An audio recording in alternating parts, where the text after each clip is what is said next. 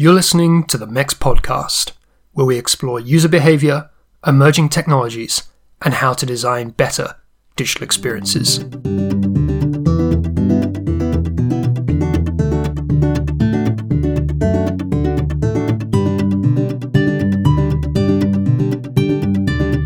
Sometimes the ways of excluding has to do with just what you call something. If you call something craft rather than design, it tends to be very gendered towards female. Or if you look at practices of indigenous groups in various places around the world and sort of you demote it as maybe a non-modern practice. There are lots of ways that the language that we use to talk about the field of design implicitly excludes certain kinds of work. Hello, I'm Marek Pawlowski, founder of MEX, and that clip that you just heard was Laura Forlano, my guest on the show today. She's associate professor at IIT Institute of Design in Chicago. And she was talking there about the importance of language in design, how it can be used in different ways, sometimes very positive ways, but in this context, in potentially negative ways, to set a context around design which excludes the very constituents that it's intended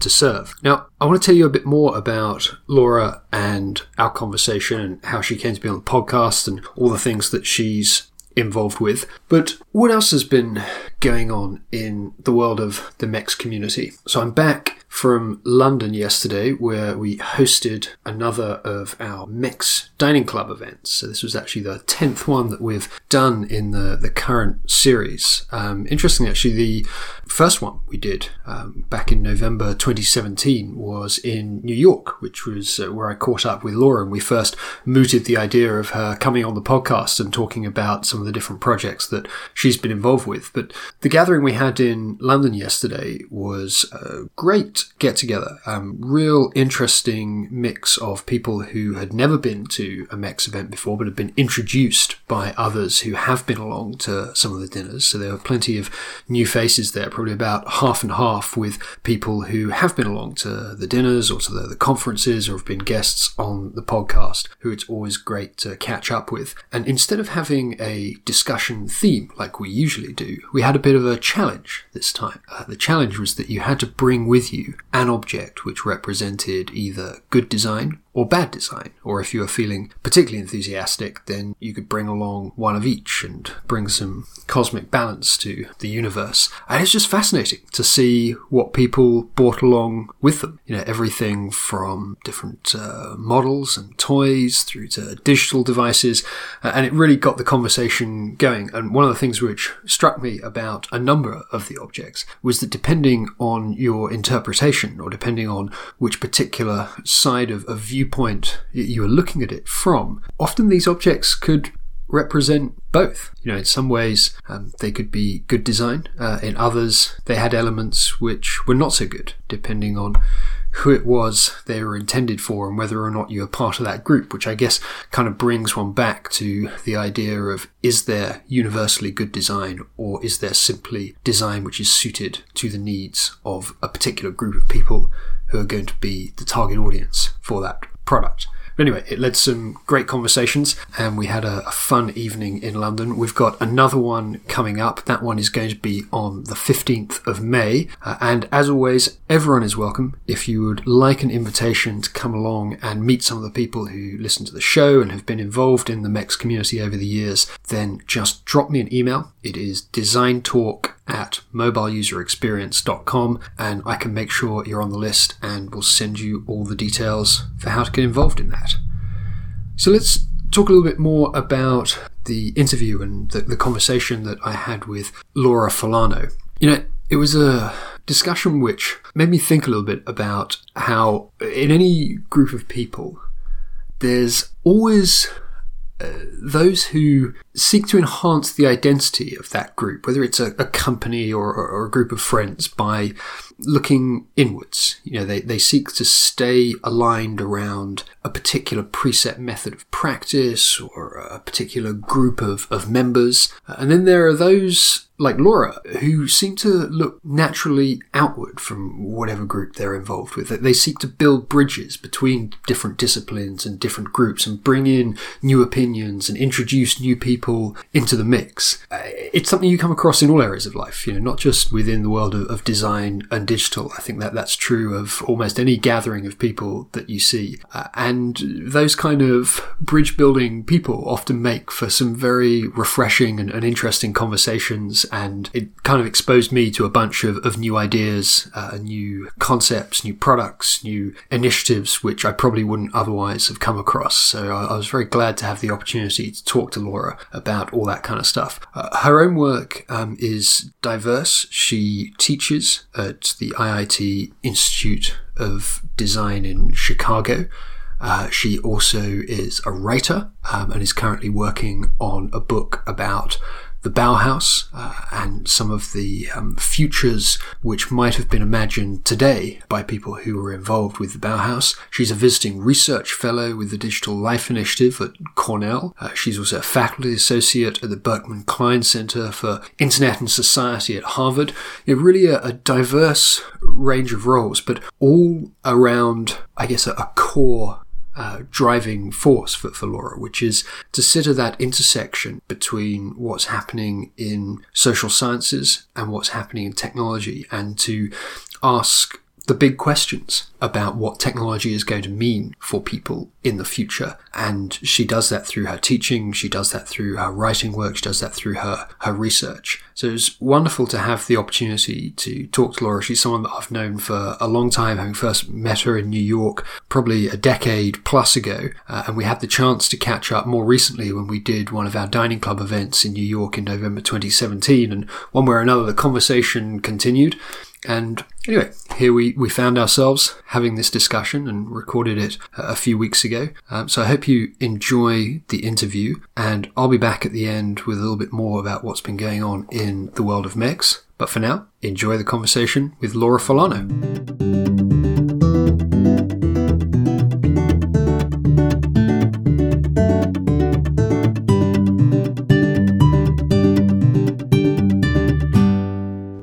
Welcome to the podcast. Thank you for taking the time to join me today. Now, one of the things that I wanted to ask you was, whenever you and I have a chance to catch up, I'm always impressed by the range of things that you seem to be involved with at any given time. But is there a sort of specific thread that you yourself can identify about what guides your work with the different organizations that you work with? So a lot of my work over the past 10 years has really been one of bridging different academic communities and design communities. And so I would say that, you know, the thread through a lot of the projects that I've worked on have been about translating design approaches and design methods into the social sciences, and in particular into the field of science and technology studies and the field of communications and media studies, and translating theory and criticism and ideas and concepts from the social sciences into the field of design. So that's really guided my work. And, you know, generally the kinds of things I've been working on have been around emerging technologies of various kinds, from autonomous vehicles to networked medical devices and computational fashion. I've taken lots of opportunities to work on different topics because it allows me to understand better how the boundaries between human and machine are being drawn in emerging technology. So I guess maybe we need to go back a little bit even. I mean, was that always the goal when you started down this path, to aim specifically at bridging that gap between social sciences and what was happening with emerging technology, or was that something which kind of emerged for you as an idea as you went through your studies? Yeah, I would say that in a sense, when I was doing my doctorate, I was very much involved as almost more of an activist role, participating in the development of community-owned infrastructures, building Wi-Fi networks in very technical communities, and also trying to understand the ways in which people were using those kinds of networks. So in particular, the emergence of kind of mobile work practices where people were hanging out in cafes and parks and public spaces, and, seeing that as a new place, a new kind of workplace. And I think one of the things that led me down this path was actually after that project, I ended up working on a collaborative project with the Architecture League of New York. And that project resulted in an exhibition. And as part of the project, we organized lots of different interventions and activities in the city hosting sessions in public parks and having brainstormings. And it was, a way to begin to understand that you could work on a lot of the same topics that you could study academically, but in a more inventive and engaging way. And so I gravitated towards the design field, where there's a lot more opportunity and flexibility and permission to do those kind of interventions than there are in some of the more traditional social science departments. I mean, that's a really interesting reflection, I guess, on a time which, I mean, perhaps for some of our younger listeners to the podcast who have always had that opportunity to go and work mobile using Wi-Fi networks in a very distributed way, that, it wasn't always so. And thinking back, I think that was actually how you and I first got in touch, was when you were doing that project in New York around the Wi-Fi networks and the role that they were having. But interesting that it was something which started to spark the attention of architects, and that they realized the significance of how that might influence the way people would then work within particular built spaces. That's right. Yeah. And, just to quote a pretty well-known article by Bruno Latour from 2004, he says, at the time, he's criticizing the ways in which some of the traditional fields have approached their work. And he says, the critic is not the one who debunks, but the one who assembles. So that really was a turning point also in the social sciences, which there was a very large exhibition organized called Making Things Public. And it was, one of the first times that I can recall where you could see people,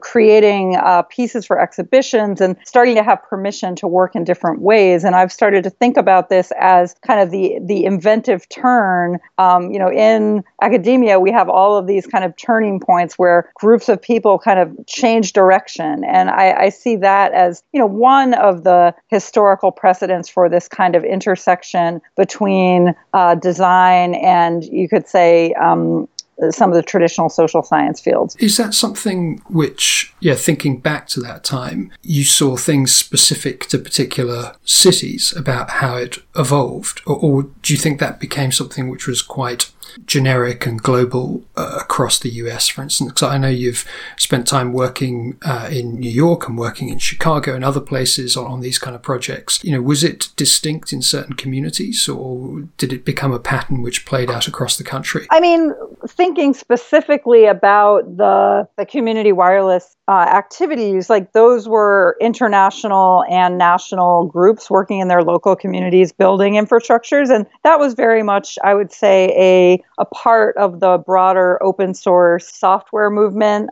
Many of the people that were involved were also, writing code or involved in other ways. And so I think that the sort of activist efforts and the local community infrastructure building as an intervention, was a fairly international effort. And, there were actually a number of conferences early on where people got together to share ideas about how to sustain those interventions in their communities. And thinking about it from today, while some of those groups are still very active, others have kind of faded away. So as the commercial operators and sort of tech companies were offering fairly reasonably priced broadband services, then there was less of a need in some sense for these community-based efforts, although the design of the systems, of course, was very different depending on the local community, and also very much influenced by the sort of open source software values and norms. Yeah, I mean, I guess even if the technology itself didn't end up having perhaps the significance that it was once thought that it was going to, those models, those ways of working are something which possibly went on to have an outsize effect on other areas of technology, and a way of doing things in that more decentralized way where communities could own their own networks, operate their own networks.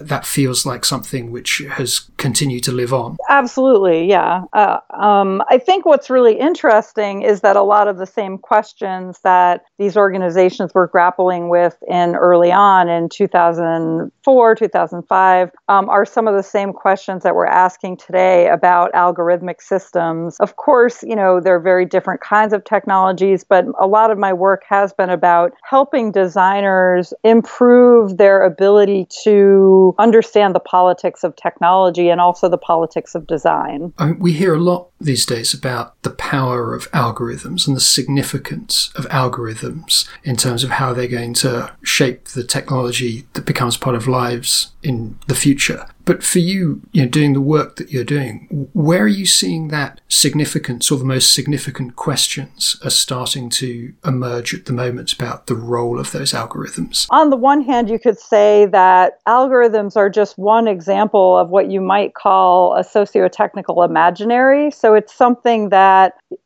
essentially businesses, government, scholars, everyone as a whole has kind of embraced this idea that perhaps algorithms are an emerging technology where there's a huge amount of investment, that there are potential opportunities and there are risks. And so this narrative is very common. And I think to some extent, there's been a overwhelming focus on some of these kinds of technologies.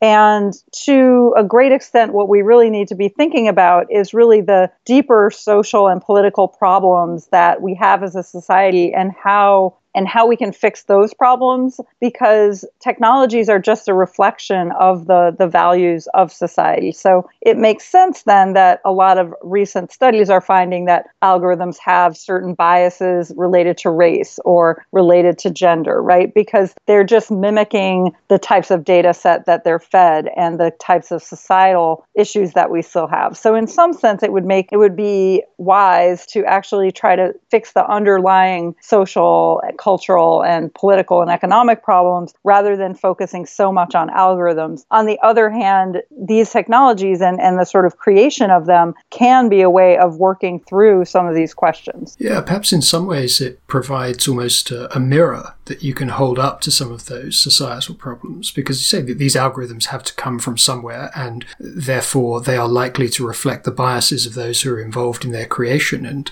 perhaps at that moment in time it gives an opportunity for reflection because people start to see the picture which has remained hidden or unspoken. Yeah, I think that's very much the case. In the last several years, at least here in the United States, I think there has been a greater understanding of the deep structural inequalities and racism that we've been living with for decades or for our entire history perhaps, but it's only becoming more visible to us now. Or you could say that people who've been experiencing these things on a day-to-day basis, you know, have a much sharper view of, you know, sort of what kind of country we live in or what kind of politics are existing. But for many people, these things were not very visible, so they certainly weren't front page news. And now we're just seeing, you know, a lot of these stories are actually becoming more and more prevalent, and there's a wider recognition that people have vastly different experiences depending on, you know, race, class, gender, disability, sexuality, and these kinds of things. So in your teaching work, how do you talk to your students about the role of these algorithms in the future, and what, you know, as aspiring designers of some kind or people who want to play a role in some way in shaping the future, what sort of things they need to be considering, you know, both good and bad, about how they might work in a future which is going to contain systems that rely on algorithms? Yeah, that's a great question. I try to introduce, you know, a critical approach that's very much informed by critical theory from the social sciences with a generative design approach. So it's a really that intersection which makes it exciting. So on the one hand, there's some really interesting opportunities in some of my classes on principles and methods of user research. We have looked at the ways in which algorithms could be potentially a research collaborator. So for example, an individual design researcher might interview one person, say in a distributed using, you know, say via Skype, like a remote interview setting. And there's some articles that have come out talking about how some of these qualitative social science methods could actually be automated using algorithms, and that would allow you to potentially interview 20 people or 100 people at a time. So on the one hand, I think that's really interesting because it's about working across the quantitative and the qualitative design methods or research methods, and it might allow qualitative researchers to gain, more data, for example. On the other hand, of course, we also want to be really critical of the ways that those types of technologies might be deployed. So it could be that a company decides to use that type of a technology and then, fires 80% of their design researchers. So I think that it's really important to see both the potential benefits and what might be interesting about thinking about your research questions in a way that they could be essentially conducted by an algorithmic system. On the other hand, looking at the labor implications and other aspects. Another thing that we haven't done quite yet, but there's been some interesting books that have come out recently from the O'Reilly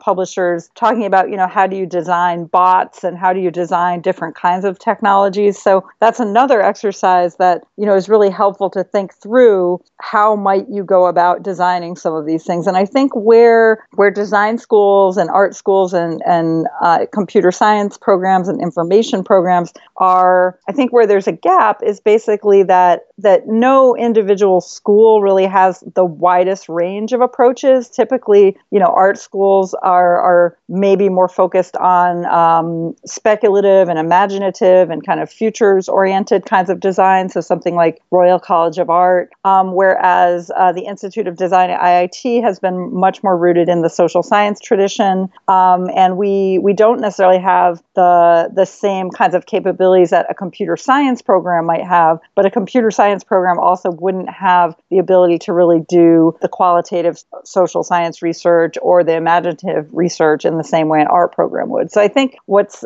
interesting is how can you work across those different kinds of traditions in order to answer a question like the one that you just posed. I mean, is that one of the things which drives you to try to collaborate with a wide range of different institutions in different ways because of that need you've identified to be able to sort of dip into the best parts of those practices from a range of different sources? Yeah, absolutely. I think, being involved in the various institutions as I have been throughout my career, I've been able to see, what kinds of questions are being asked at, an elite research university or at a smaller liberal arts school or in an art program. And even within the various universities that I've been affiliated with, I've been able to understand how different departments might ask questions or what kinds of research would be conducted. And I've been able to collaborate with people in different fields as well. So I think that it allows me to build a more holistic picture of the ways in which we might begin to create the kind of collaborative networks that are actually necessary to answer these questions. And what I learned a couple of summers ago, I was actually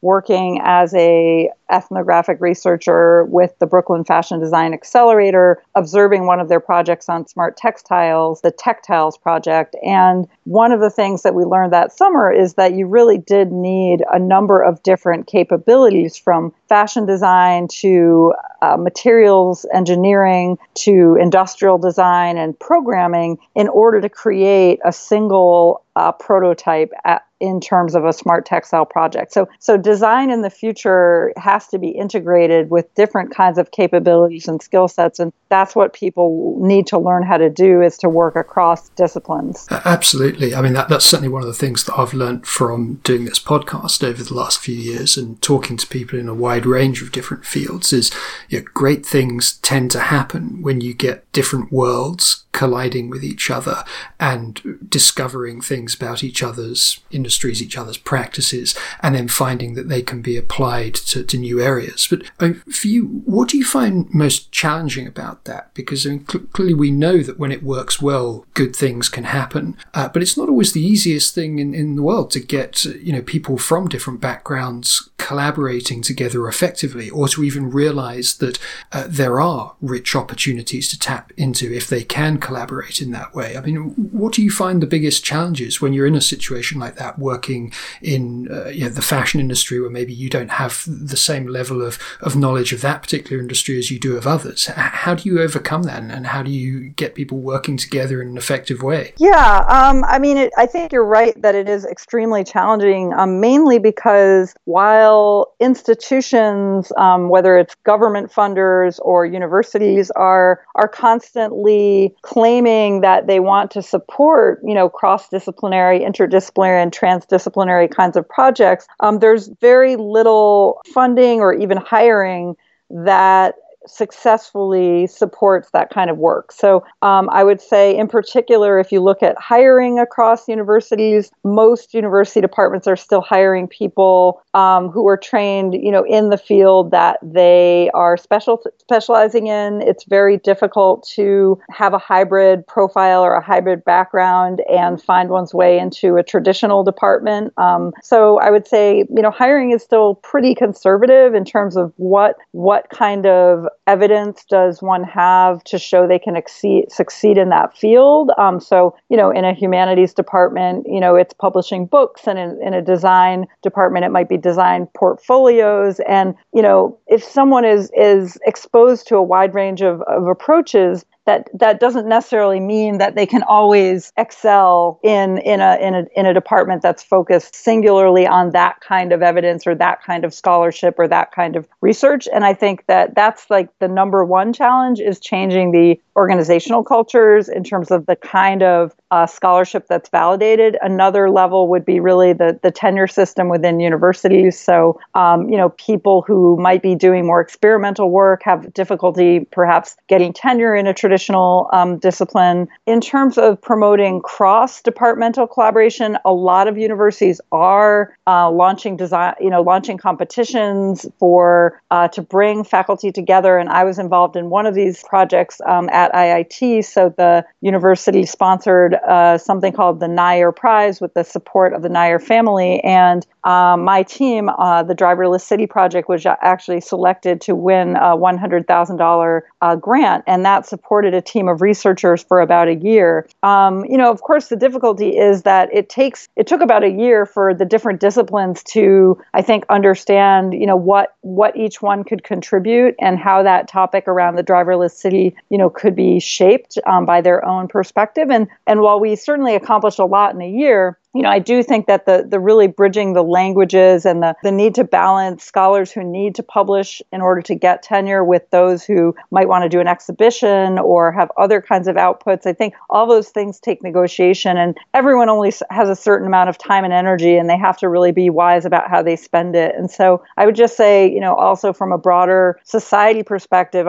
there's a constant emphasis on, finding these new ways of learning and exploring interdisciplinary connection, but there's still not a lot of really sustained support. A one-year competition, unfortunately, can't really build different organizational cultures, and that's kind of, we need to move more towards these really building different ways of thinking and supporting people who already think those ways. What was the objective with the Driverless City project? So the university objective, and we were one of three projects that were chosen in that year out of 53 submissions. So we were successful, of course, in gaining the funding. And the goal of the university was really to fund, high risk research that could have a large social impact. And our particular project was framed around looking at the ways in which urban landscapes and architectures would be transformed,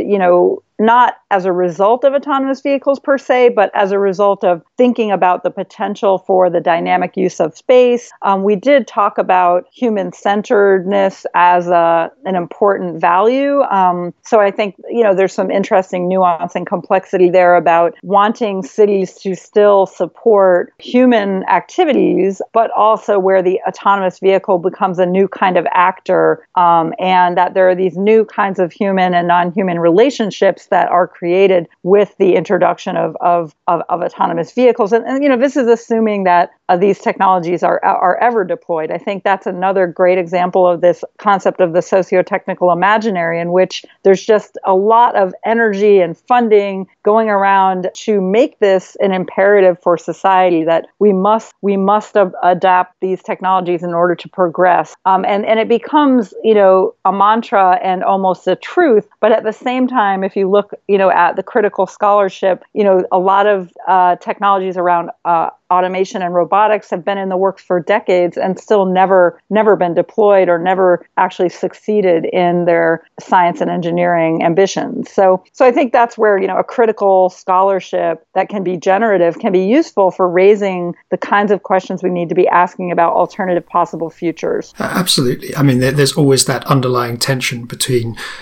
simply because it is possible to do something doesn't necessarily mean that we should. And I know from a conversation I had a couple of months ago on the podcast with a lady at Energy in Berlin, where they're looking at various different questions around the interrelationships in what they describe as the machine economy. So the relationships that machines may have with other machines, the relationships that those machines may have with humans. It's starting to throw up all of these questions about if this future does emerge in which we have these autonomous actors of some kind playing a greater role in society, then that really does change quite a few of the things that designers need to think about in terms of their role in designing those experiences and those relationships between humans and whatever actors may emerge in the machine economy. But thinking about what you learnt on that driverless city project, were there particular issues that came out of it for you about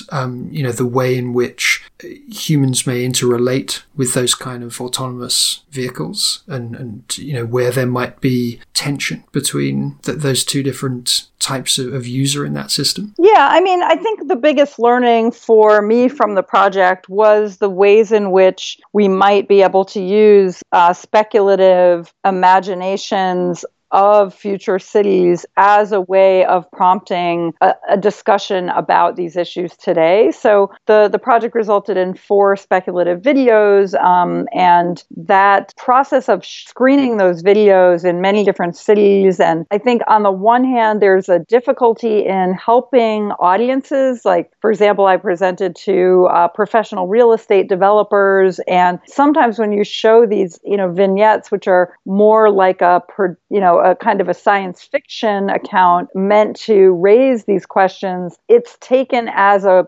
prediction rather than a question. And so part of the learning is really how can we create the right kinds of framing for those kind of speculative objects to support the kinds of questions that we want to ask. And I think that's, that was one of the biggest learnings is really just what kinds of design objects are going to be useful in supporting the conversation around emerging technologies. And, with respect to the details of autonomous vehicles, it's like, sure, we learned a lot of things. I mean, we were able to actually visit the University of Michigan's M City test bed. We were able to actually drive through the test bed that they're using to understand these technologies. And so that was a fascinating experience from the perspective of, the humans kind of driving in a, non-autonomous vehicle through the autonomous vehicle test bed and just trying to understand in a way machine vision from that perspective. It's that this entire environment has been created just so a machine can drive through it. Was that something you got to try out yourself? We did, yeah. We actually, visited University of Michigan and were able to drive through the test bed. So what did that feel like, as a human put into a machine's world, if you like? Was that a strange sensation? Yeah, absolutely. And I've been giving a number of talks and also writing it up as a vignette in some of my academic papers. And I describe it as something of almost like a Western frontier town. So because in this M City testbed, it's a very shrunken version of a traditional urban plan. So all the streets are shorter and the bridges are shorter, but it is populated with all of the familiar infrastructures that you see in cities. So like street lights and street signs and all of that material was actually donated to the project.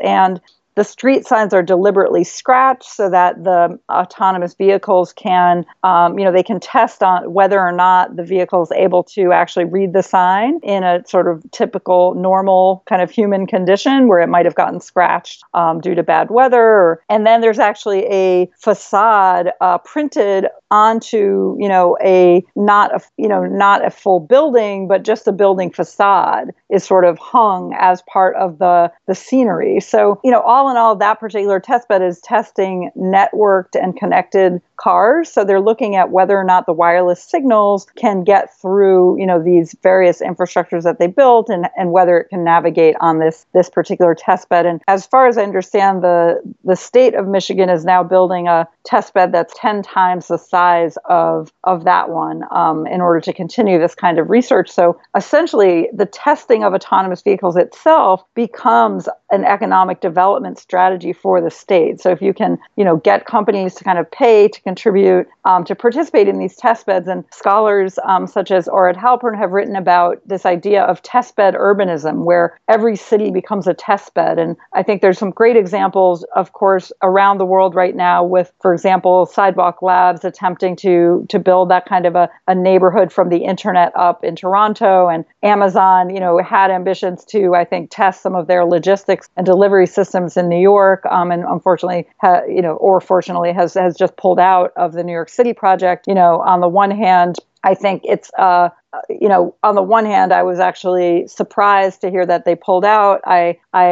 I think that the ways in which governments believe that they have to give these tax breaks to companies in order to attract their business, we need to help cities understand the kinds of leverage that they do have when they're negotiating with tech companies. And in this sense, I just think it was a sort of process gone wrong in which the communities and the local government officials were not really actively involved in the negotiations. Well, I guess it comes back to some of your earlier points about the need for that symbiosis between those different players in that scenario. And if we are to get to a future which is useful for the people who are going to live in it, then it probably requires all those different players to recognize that they need each other and they need to work together effectively to test out these things, make sure they're safe for people, make sure they're relevant to people, and that probably means collaborating in rather different ways from we've done in the past. Yeah, that's a great point. Just going back a little bit, I was very interested by what you were saying about the way in which some of these stories about the future are told, because this is something that I've come up against more and more recently, particularly as we start to look at technologies which are manifest in intangible ways. So if you start thinking about things like artificial reality, virtual reality, those kind of experiences where inherently it's quite difficult to tell realistic or meaningful stories about them using the mediums that we have today. I mean, even video, for instance, it's quite difficult often to portray the experience of being in a virtual reality system just using the traditional video that people know and love at the moment. And I'm wondering if that's something which you've started to explore with your students as a set of skills for the future, to think about new ways of telling those stories so that when they are tasked with putting across possibilities that may be some distance into the future, how they might do that in a way which, as you say, isn't just seeming like a concrete prediction that they're putting in front of people, but rather something which sparks an effective conversation. Absolutely. I've seen a lot of that in my course on designing futures, and I've seen different forms and materials used to communicate these kinds of stories, from, three-dimensional prototypes to hand-drawn, sketches, and I think that it is really interesting to understand how the forms that are used can help to communicate the design. And I think that getting the tone right, getting the framing right, and getting the tone right are the critical aspects. Sometimes, and it's really interesting that, sometimes you can really push a certain idea really far. You can take an idea that's essentially very kind of techno-deterministic, like something like the singularity, where, there's actually a vision that humans will eventually, upload themselves into machines. And you can actually push that in a really interesting direction. And so while as a critical scholar and a social scientist, I would probably normally dissuade someone from, running with the singularity as the main theme of their project, I've actually seen projects that do it really well and actually absolutely do create the right framing and the right tone to allow, you know, the class or the group to really think through some really interesting questions. So I think it is about, you know, moving away, I would say, from some of the very common assumptions and understandings within human-centered design, even the color schemes or even sometimes the music that is used to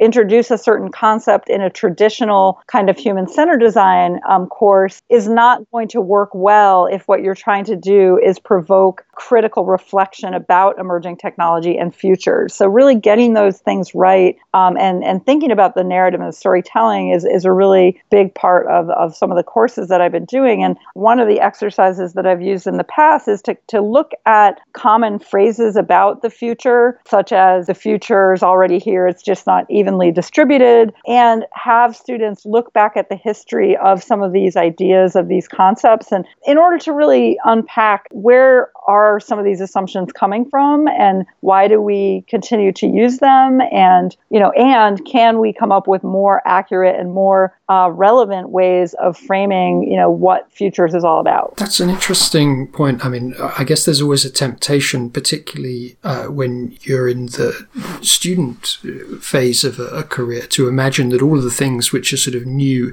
at that moment in time are somehow as significant as they have ever been, because that's what's new and exciting when you're going through that very influential phase of your own career development. But as you say, often it can be quite useful to look back at other moments in history, other approaches where they felt like there was a big revolution going on, to ground that and get people reflecting about, well, just how significant are these set of developments likely to be? I mean, I know you were also involved in a project relating to Bauhaus and, you know, the influences that had. I mean, is that something which grounds the approach that you have in the writing that you do, in the teaching that you do? Yeah, absolutely. I think that, you know, with the Bauhaus Futures book project, the intention was to really think about the origins of the design field, and in particular, the school where I teach, the IIT Institute of Design, which was founded by Laszlo Moholy-Nagy, you know, from the German Bauhaus, and the school was known as the New Bauhaus. And so this year, for the 100th anniversary of that movement, you know, I decided that it would be great to pull together an edited volume thinking about who were the new experimental practices of design today. And in particular, we asked the question, what would keep the Bauhaus up at night if they were practicing today? Would they be experimenting with algorithms or with biotech, or, you know, what would be considered experimental and why? And so we were able to bring together about 25 chapters with scholars and designers from all over the world, you know, thinking about the relevance of the Bauhaus, but also making that orientation towards the future, trying to think of what would the future of design curriculum, what should it look like and why. And we in particular focused a lot on race and gender as some of the sort of social justice oriented kind of conversations that are really absolutely necessary in the field of design today. Well, what a fascinating thing to have the opportunity to work on. I mean, where do you start with something like that in terms of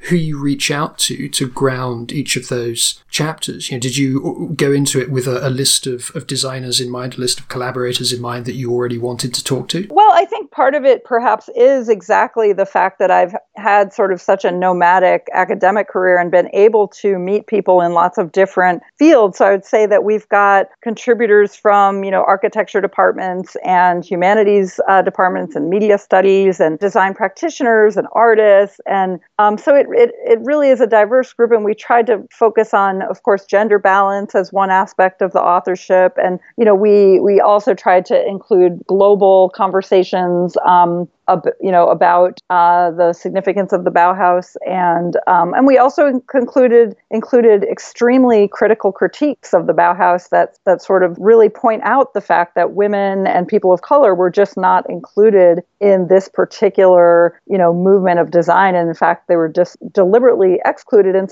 sometimes the ways of excluding has to do with just what you call something. If you call something craft rather than design, it tends to be very gendered towards female. people, or if you look at practices of indigenous groups in various places around the world and sort of you demote it as maybe a non-modern practice. There are lots of ways that the language that we use to talk about the field of design implicitly excludes certain kinds of work. And so we wanted to make sure that those conversations were in the book. It's seemingly sometimes a thing where the significance of that language is not realized at the time. And yet, as you say, it can be a really powerful thing, something which introduces long-term biases, particularly, I guess, going back to some of our earlier conversation, where you have different fields that are trying to collaborate with each other, getting a shared vocabulary established where people understand the significance of the terms within it is often one of the really key things to making sure that people from different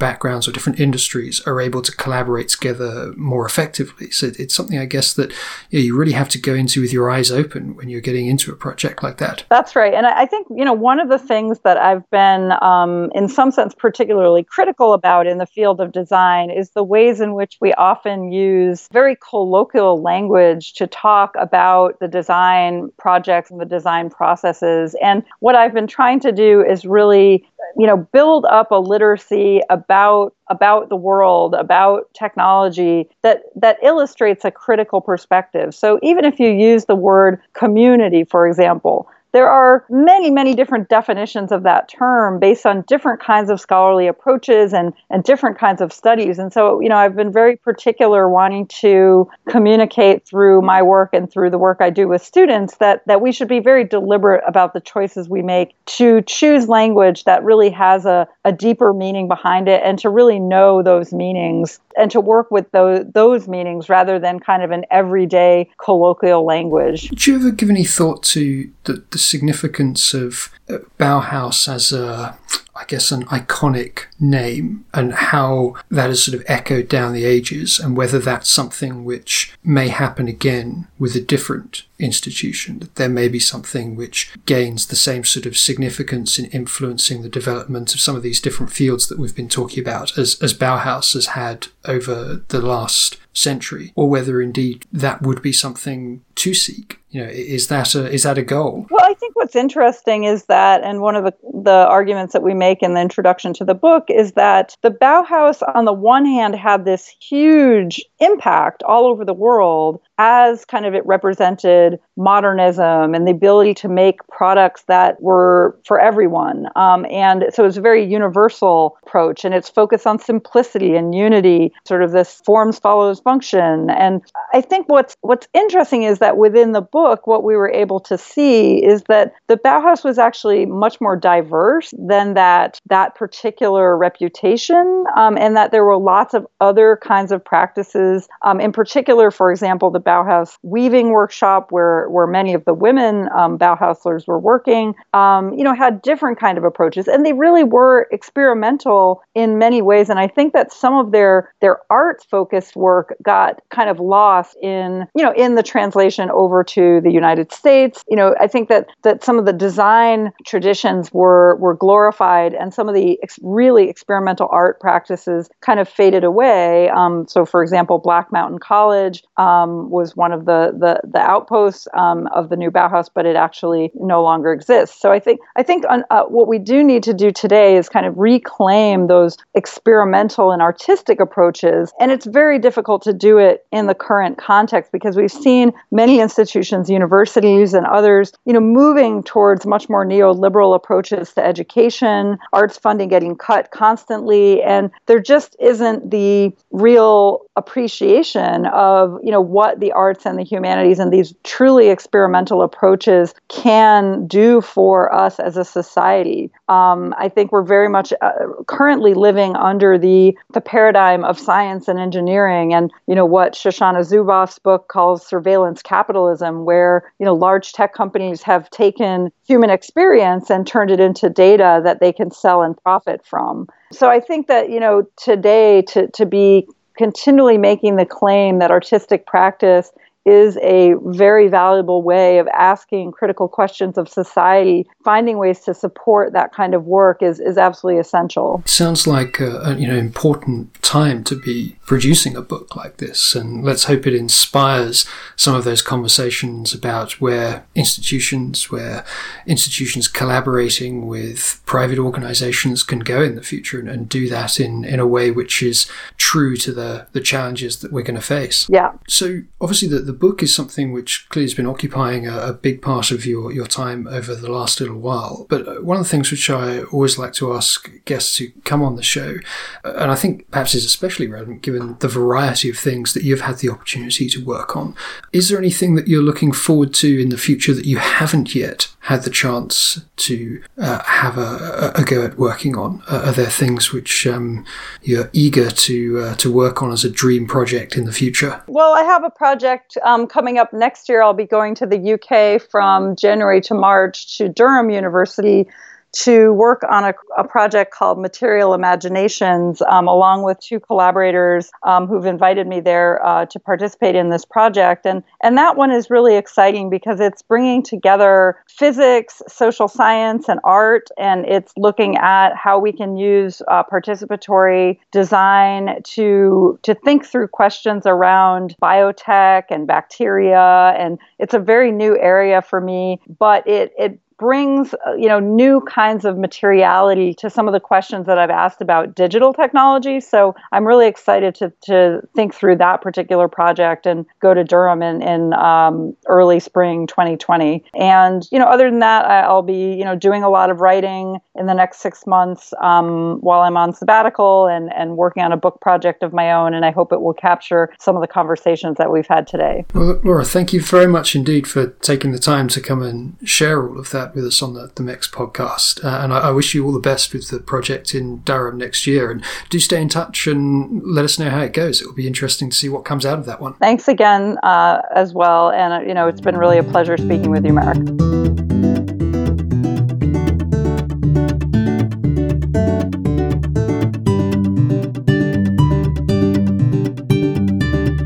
Right. So that is it for this edition of the MEX podcast. I hope you enjoyed that conversation with Laura, and if you're interested in checking out any of the things that we talked about or that she's involved with, do go and take a look at the show notes. We put those up at mobileuserexperience.com in the podcast section, and you'll find all of the different things there with easy links to go and check them out. The next episode is going to be out in 2 weeks' time, so that will be on the 11th of April, and that one is with Lydia Oshilansky, who is the design lead for growth opportunities at Spotify, which I think should make for a very interesting conversation. So if you're not already subscribed to the podcast, do add MEX Design Talk in your favorite podcast player so you get a notification when that comes out.